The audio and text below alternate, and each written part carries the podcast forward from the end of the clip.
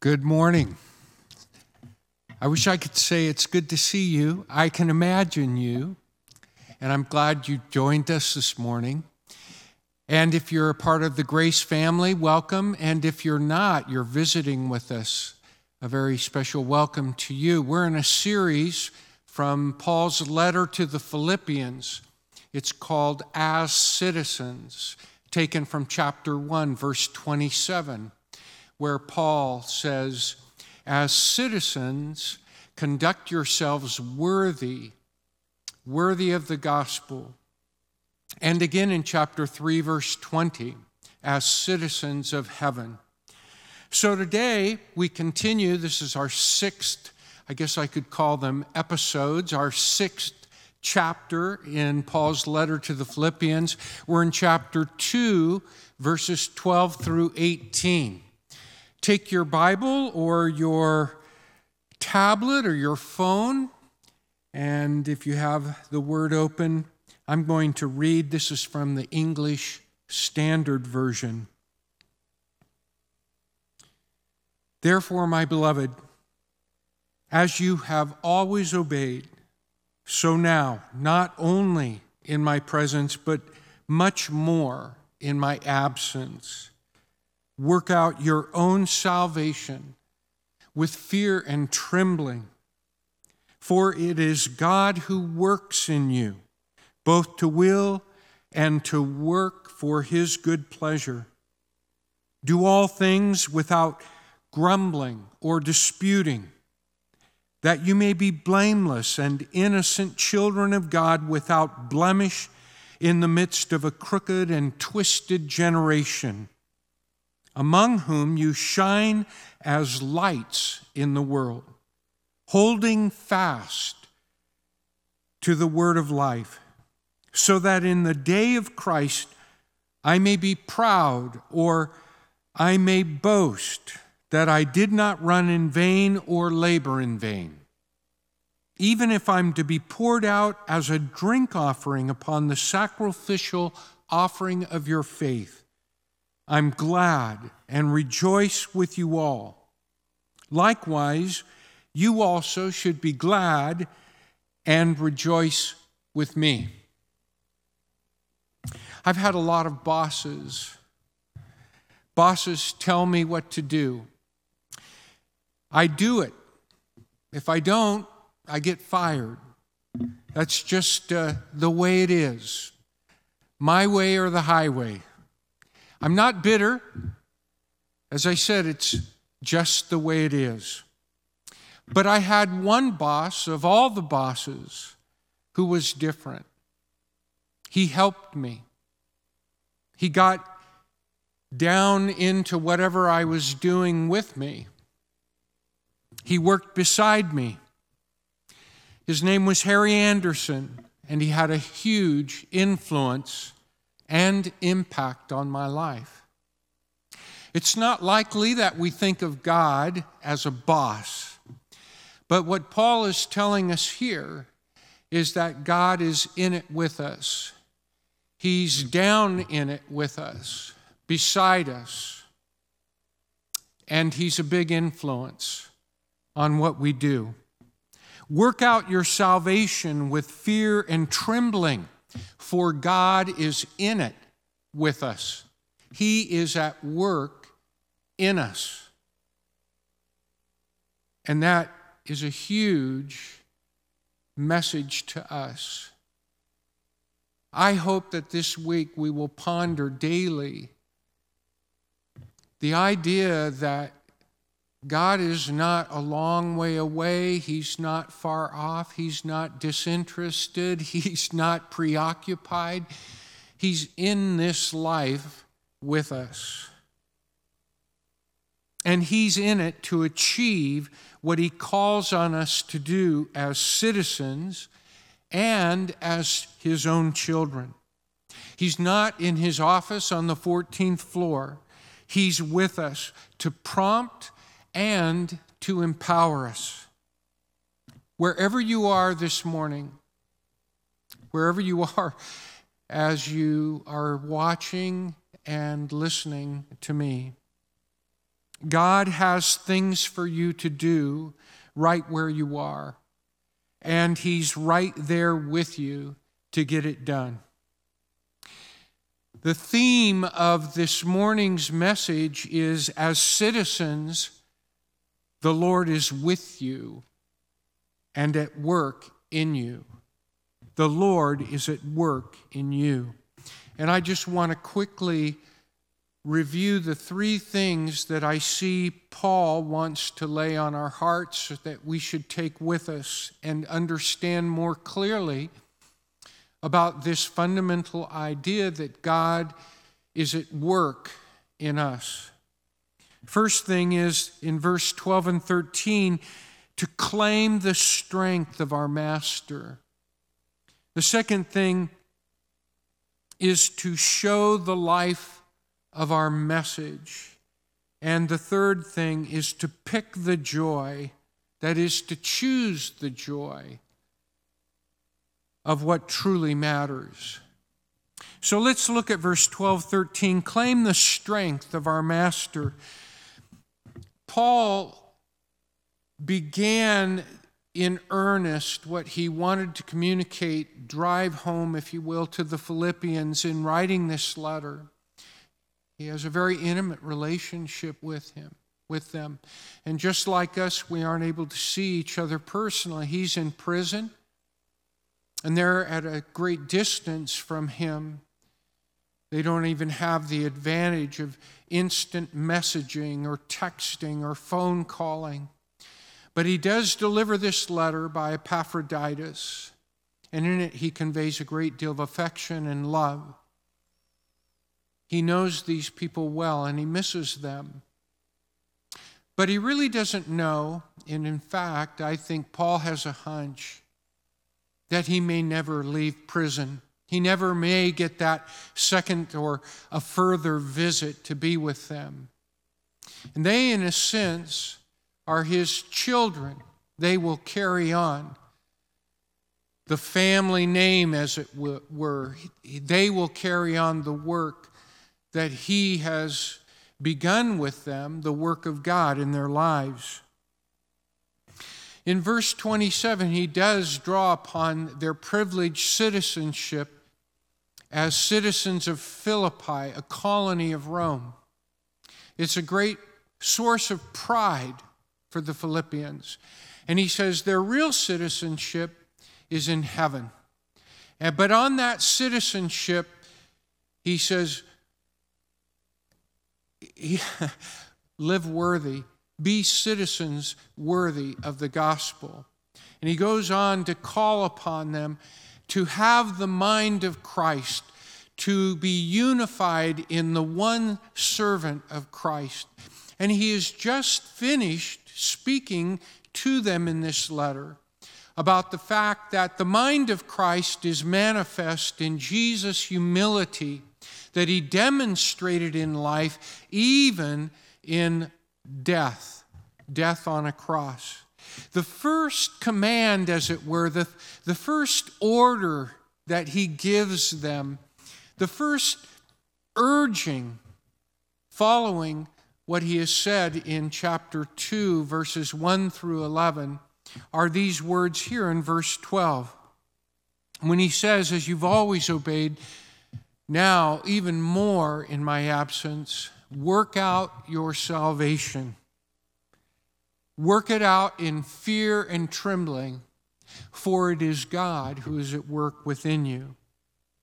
He wants them to live it out. It's not work for your salvation, it's work out your salvation. Turn it loose, live it out, be real about your faith your trust in God, your dependence upon Him, His presence in your life, His willing, desiring spirit at work in your life. This has nothing to do with working for salvation as though we've somehow fallen short and have to pick up our feet and run harder and try harder. Not at all. In fact, he opened his letter in the first, what we call the first chapter of his letter, the sixth verse where he said, God, I am sure of this very thing, has begun a good work in you, and he's going to bring it to completion. Or think of what he wrote to the churches in this vicinity of Philippi and elsewhere when he wrote to the Ephesians. He says, Our salvation is by grace. It's a gift of God you can't earn. But he then goes on to say in verse 10 of Ephesians 2 8, 9, and 10, he says, We are his workmanship. He's begun a good work in us, he writes to the Philippians. He writes to other churches, We are his workmanship, created for good works in Christ Jesus. And so it's not just uh, that we're one and done. Hey, I've got our my salvation you know, tucked away. God wants us to live this new life. We are a new humanity in Christ. We are crucified with Christ and raised to newness of life. And this is a theme of Paul's writings, and it becomes more real to him than ever at the thought that he may never get out of prison, that he may have to pour his life out as a as an offering for the faith of others. And that's something that he picks up in these thoughts that we just read. But this, uh, he says, work it out with fear and trembling, for God himself is at work. This is a this is like a sobering uh, snap to attention when some, someone says, The boss just came in. There's an awareness that the Lord is in our is present with us. Uh, so often we forget about him or we're not mindful of him. We're preoccupied with the things of this world and we forget who we are in Christ. He's called the Philippians citizens. We're called citizens of heaven. But now he turns his attention and he says, as children in these verses. We're not only citizens of heaven, we are children of the King, children of the Lord. Like um, there have been times when uh, I was working and Harry, I mentioned Harry Anderson, my boss, when he showed up, and he'd get down right in the work with me. And my attitude was like, What are you doing? This is amazing. I've never had a boss do this. And that is really sometimes how we need to be aware of the Lord that He's not far away. He's down here with us in the midst of our difficulties, our hardships, our sorrows, even our happiest of times. And we need to, as it were, consecrate our lives in the sense that God is available and accessible to empower us, to lift us, to encourage us, to strengthen us for the things of our everyday life, that we might avail of His power and prevail as His children. God is at work in us both, Paul writes. It's often translated to will and to work. I love to mountaineer. I didn't get to do any climbing or get off and trek in the high country at all the last year. I hope to this coming year. But I have to admit to you, um, youthful as I look, when I think of going high and high altitude climbing, I have the will, I have the desire. That's exactly the idea that Paul's talking about here when he says both to will, or it can be translated to, de- to desire. I have that will, I have that desire.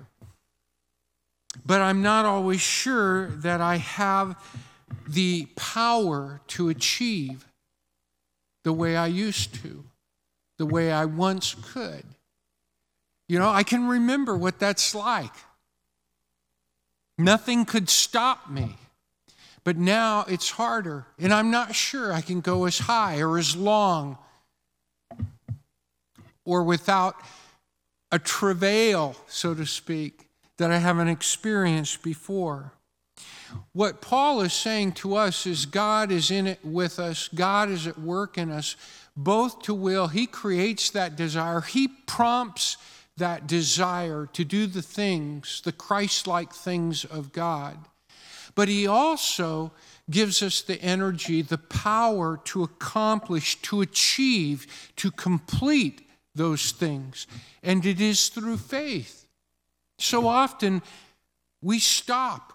We don't even try. We will not go forward because sometimes God calls us to step outside of our comfort zone, to take risks of faith for Him, to go places we wouldn't normally go. But He says, You can go in my strength. I will see you to the finish. All those things are in view when Paul says, with fear and trembling, work out your salvation. For God is at work in you, both to will and to accomplish, to achieve, to see it through. That's what He wants from us as we walk with Him. And He will take us places we haven't imagined. He doesn't expect us to just live in one trailer park or in one lot or one area in our lives. He expects us to grow. He expects us to new, do new things, to achieve new things. That's a part of growing in faith.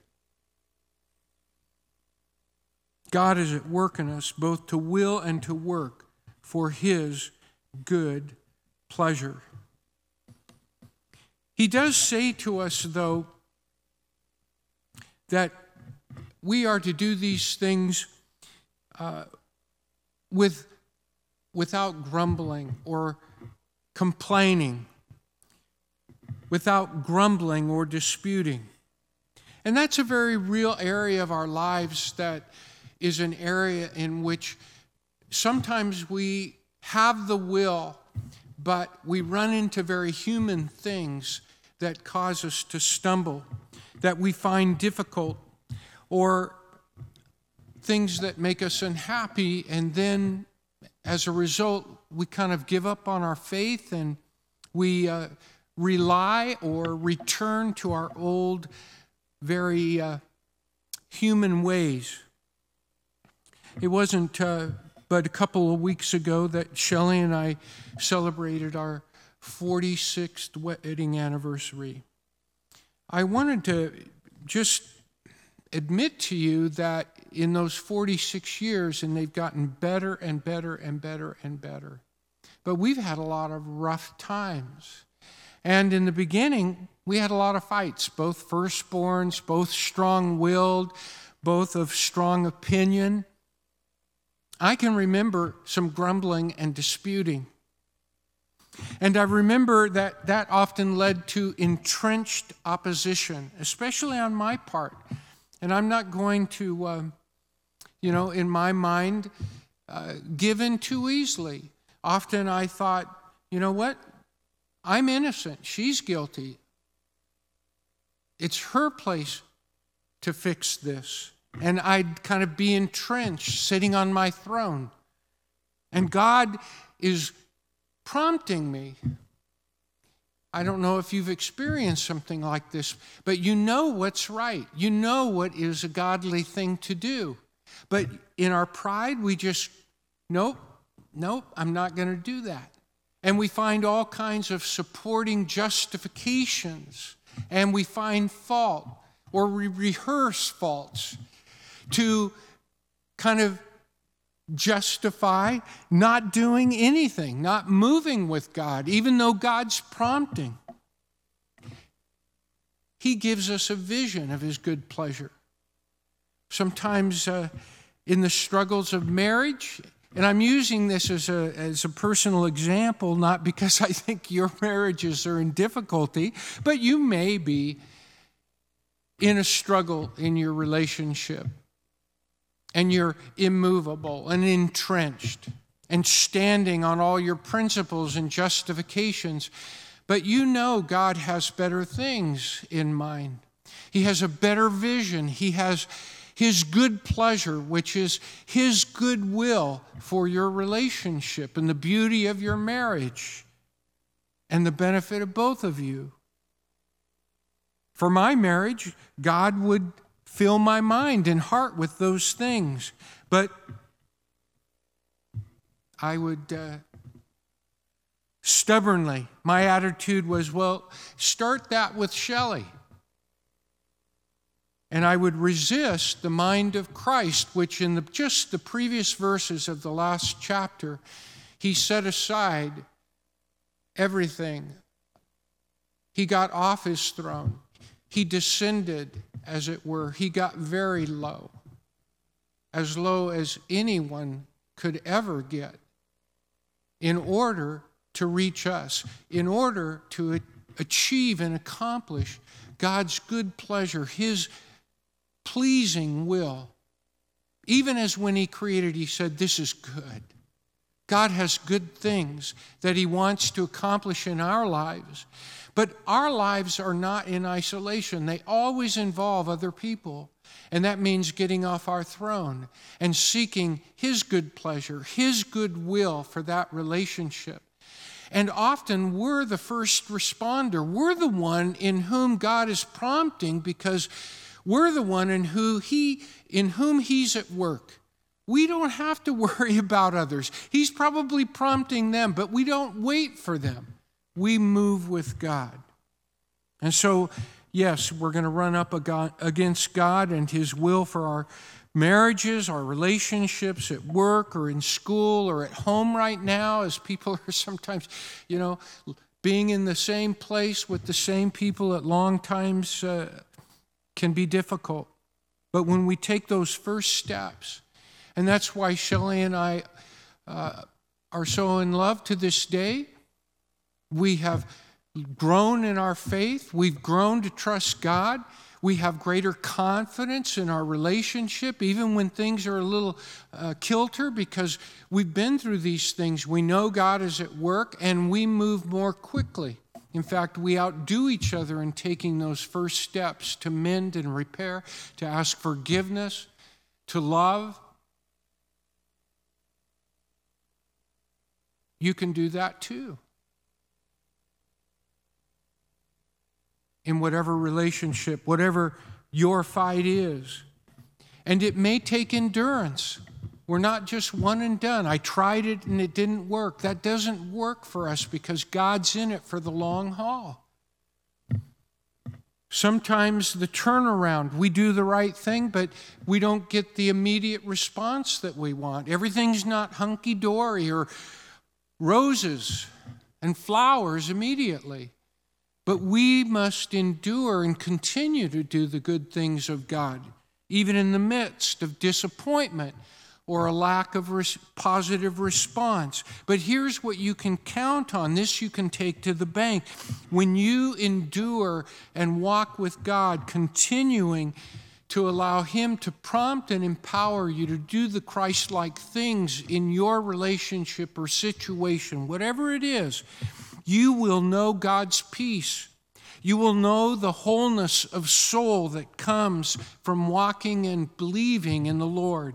And you'll know the strength of conscience that you're doing the right things regardless of the results. But the results will come. God will be working in ways you won't always see. But you know it.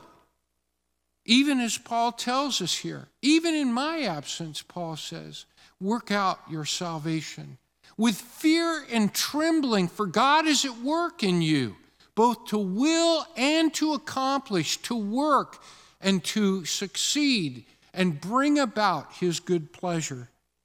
This is such important stuff. I just had to stress it in the only way I can I know how, and that's to talk about the things that God has taught me in my own relationships. Even though we've stumbled, we get back up and we keep going, and God keeps impressing and growing through, uh, through that in us. Can you picture God's goodwill in your broken situation? Can you begin to visualize what God would want to accomplish? Mended relationship, restored relationships, relationships that have become sour that are sweetened again. Are you avoiding someone that forgiveness, God's love, but because of pride or embarrassment, or you don't want to admit to what you did wrong, but you work out your salvation? Yeah. Otherwise, you're closing it off, you're drying it up. You're shutting a door in your house and never going in that room again. That's not the expansive salvation and work of God in our lives. Some of us are holed up in a kitchen of our household because of all the closed relationships that we've receded and retreated from because we're not willing to work out our salvation, to walk into relationships in God's power to accomplish His will and things that He wants to do in our lives. Trust Him. You'll be happy. You'll be glad you did. You'll grow in your faith. You'll believe in God in ways that you often don't now. You think He's impotent. But so often He wants to empower us, and we lack faith and trust to believe that He's right down here in us and with us in these things. So, yes, remember, claim the strength of our Master and show the life of our message in verses 14, 15, and the first part of 16 he talks about holding fast. And the word is an interesting Greek word because it means to hold it tight or fast or firm. You're not going to let it go.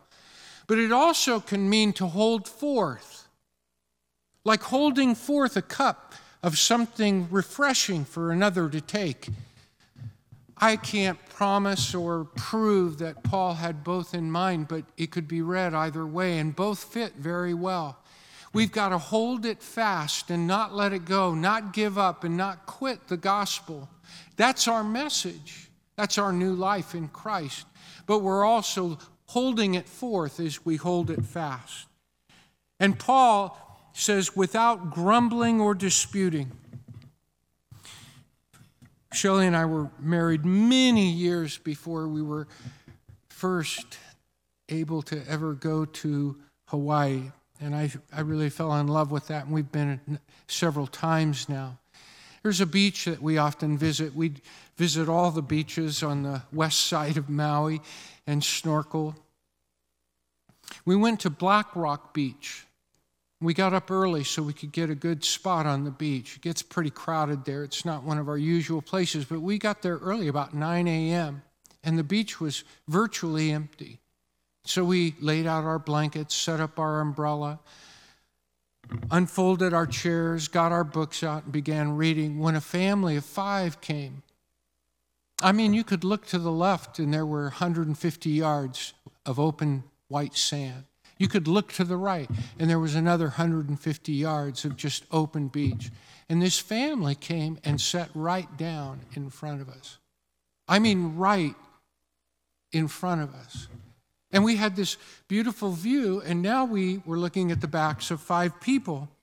And I began to grumble. Yeah, I did. I'm not proud of it. And I wouldn't tell you what I said, but I just could not believe what. Can you believe these people? I wanted to move my chairs right in front of them. And it was at that point that Shelley says, You know what Grandma Wilder, that was her grandmother, Gladys Wilder, she said, You know what Grandma Wilder would say? She'd say, God put them there so that we could pray for them. You know, that's a beautiful thing. I want to be a beautiful person like that. I want God to sweeten my temperament and my attitude. I want to look at things constructively and positively. I want to see myself in the position of a first responder that can rush into that situation and bring goodness and love and cheer, light and life. Sometimes the path to doing that is slow and arduous because it takes trusting in the Lord and realizing God is at work in me. I want God at work in everybody else, but sometimes I'm, you know, I don't always want Him at work in me because that calls me to the responsibility of living for Him in ways that sometimes I'm not mindful of. But that's a beautiful story to me, and I've never forgot it. I want to grow up to be a Gladys Wilder, not a sourpuss.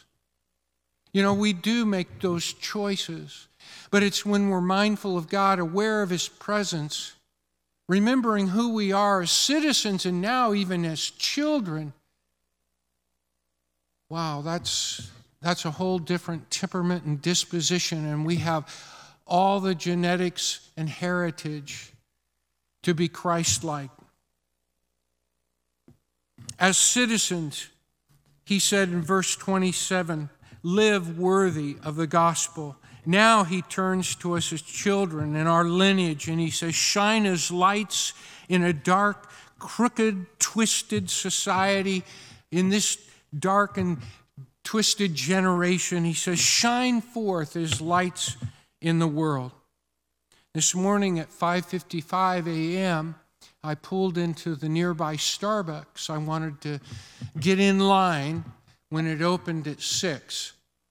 And so when I pulled into the parking lot, there was a, a, SUV pulling out of a parking place, and then it stopped right in my way there and didn't have a blinker on, and I, I wasn't sure what was going on. And so I pulled around the car and then was going to pull into the driveway, and I realized there was a sandwich board there that said, um, not yet.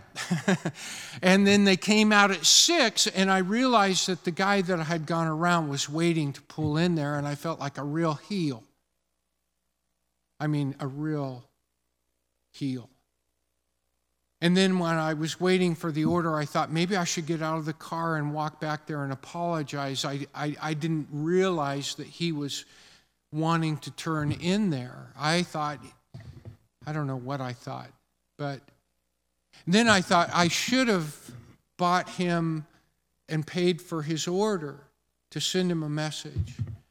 But you see, even though it was innocent what I did, I had no idea he was interested in getting in line. I was blameworthy.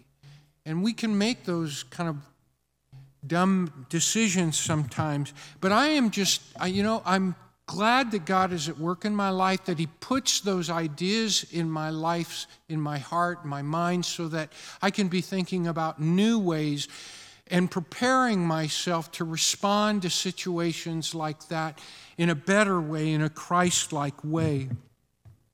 And that's very important. Even though I'm disappointed in myself, I'm glad that I'm thinking about it correctly and thinking ahead that way. Show the life of our message in Jesus Christ, the gospel, the good news. And uh, in verses 16, the second part of that verse through 18, I think Paul is emphasizing here that he wants us to pick the joy of what really matters, to choose joy. But where do we find that joy? You know, life, I find, is a wager. In verse 21, Paul told us that he was wagering his life on Christ. He said to live is Christ, to die is gain. In Galatians chapter 3:20 he said, I've been crucified with Christ and it's no longer I who live but Christ who lives in me. And here in the end of verse 16 he says, I wager my life on you Philippians. In other words, I'm willing to have my life poured out as a drink offering on the sacrifice of your lives for Christ. And it caused me to think about the, what we value in life. Paul says, I value other people. I'm willing to spend my life, I'm willing to wager my life on other people. And you know, I've found in my wise old age that it really is the people in my life that are the greatest joy, the greatest treasure. I knew it up here in my mind. That's what the gospel says. Jesus himself, the Lord says, I'm willing to give my son for you. You're worth my one and only son. That places a great value, not just on those who receive Jesus Christ, but all of humanity. While we were yet sinners, Christ died for us. I don't know that we always treat people or look upon people or talk about people or even value people as God Himself values people. I think we need to assess our value system. With fear and trembling, we need to work out our salvation, for God is at work in us, both to will and to work. Paul says to them, You're my boast. Where's your boast? I've lived a while. My boast hasn't always been in the Lord, and it certainly hasn't always been in people. But I've come to realize that the greatest investment in life is other people. In fact, Jesus said that when he told us in the Great Commission to make disciples of all nations. That's the investment that's worth it all. Sometimes you have to take that in faith, but your, your faith will be rewarded with a realization of great joy in your life. Back in the uh, day when I was pastoring in San Francisco, I went through a period of time. I don't remember how long. I just remember I was uh, wrestling with great doubt and discouragement about the meaning of my life. What difference am I making? And then I read, read about Bill Kamen in the San Francisco Chronicle. And this is what the heading read XGI dies, then takes on national debt. Ben Kamen had a dying wish. He wanted to gift his entire estate to the U.S. Treasury in order to pay down the national debt. After a year following his death, he was finally able to do that. The family was fighting over his final wish. And this, this award, it was the, it was the largest, the, the newspaper reported it was the largest of its kind ever given to the U.S. Treasury as of that time. It was $271,956, almost $272,000. And so that was devoted to the national debt. Do you know how long it stalled the growth of the national debt? 45 seconds.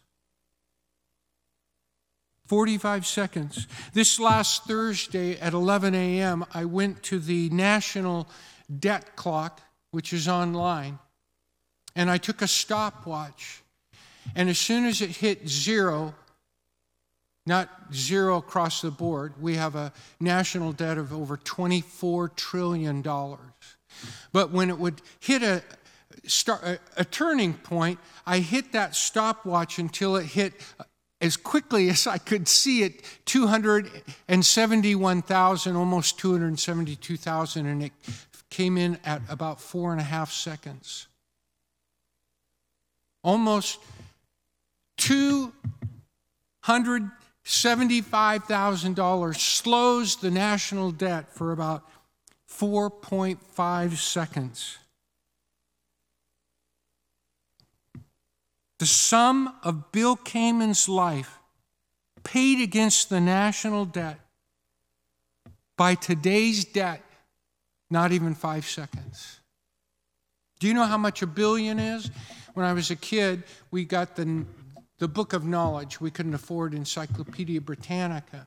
And for a class assignment, I read what it had to say about a billion. And it told me that if you took a billion one dollar bills and laid them end to end, it would stretch around the equator, the fat part of the earth, three and a half times. That blows my mind. Do you know that if you ha- held in your hand and you had four inches of $1,000 bills, four inches, you would be a millionaire?